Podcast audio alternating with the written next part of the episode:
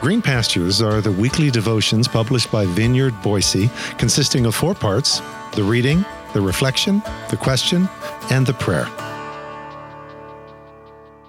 Green Pastures for Friday, December 9th. You want me to do what?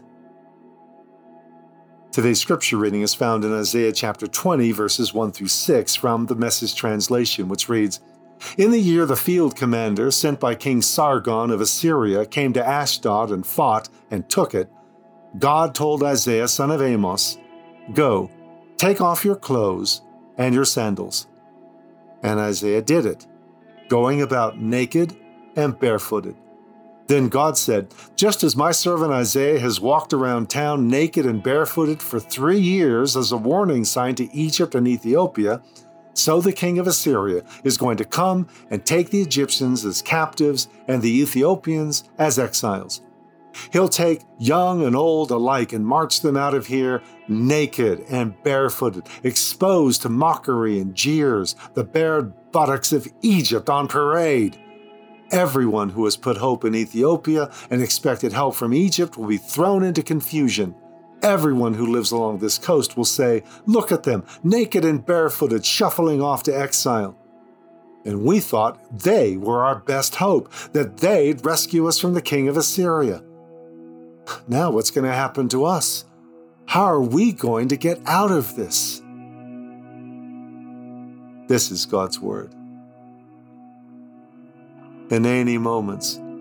Sometimes they literally demand the shirt right off your back. Part and parcel of a prophetic calling is, well, peculiarity.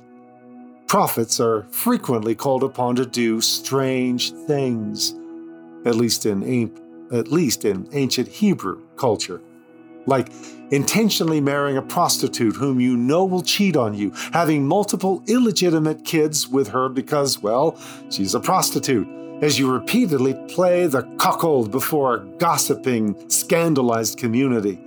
And when she ends up on the block being sold to the highest bidder, after she abandons you and your kids, you're the one who outbids all the others at the auction as you buy her back like lying on your side facing a miniature model of Jerusalem and reenacting a siege. And that would be 390 days on your left side, followed by 40 on your right. Thank you very much. Like being told to shave your head with a sword, and then to weigh the hair, dividing the clippings into three piles, burning one pile, slashing at another on the ground with a sword, and scattering the third into the wind like taking a clay pot before the civic and religious leaders and violently smashing it on the ground into a proverbial million pieces. Like digging through the dirt brick wall of your house like an inmate trying to escape. And then, in broad daylight, before the eyes of no doubt bemused and confused neighbors, crawling through the hole into the narrow street, dragging your previously packed bags through it, and then scurrying away in fear like burying your expensive leather belt in the damp soil by the river and then digging it back up after it had been thoroughly ruined. Like entering a prayer meeting, removing the belt of a visiting leader, and then, no doubt with a slight assist from one of the bewildered participants, binding your own hands and feet with it. Like becoming a recluse out in the desert wearing a rough camel haired habit and eating bugs or like walking around naked and barefoot for three years the way captives were marched off to death or slavery. Not just for an afternoon photo op, not just for a day or a week or even a month. Three years. Talk about full disclosure in ministry. All of these were what we might call prophetic antics performed by various prophets in Hebrew culture in both Old and New Testaments. In large part, because they didn't just present neatly packaged and PowerPointed sermons, but rather acted out a divine summons to a distracted generation in one grand effort to get their attention. And to each of these divine calls to act out the divine summons, the prophets responded with their own, Here am I. These Hineni moments. They're a bit like Forrest Gump's box of chocolates. You never know what you're gonna get. Hineni, I'm ready, my lord. As you pause for a moment of personal reflection and prayer, ponder what's the most bizarre, just a bit out there, wacky, crazy thing you've ever been nudged to do?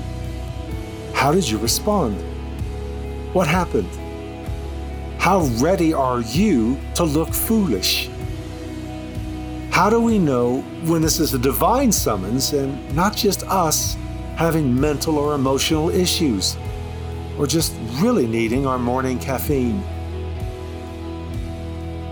Lord, from still small voice to the loud blast of the trumpet, from one lone bush burning in the distance to an entire mountain convulsing as the divine presence touches down, whether with subtle nudge or with sledgehammer impact, let me be attuned to your summons, even when it seems completely crazy.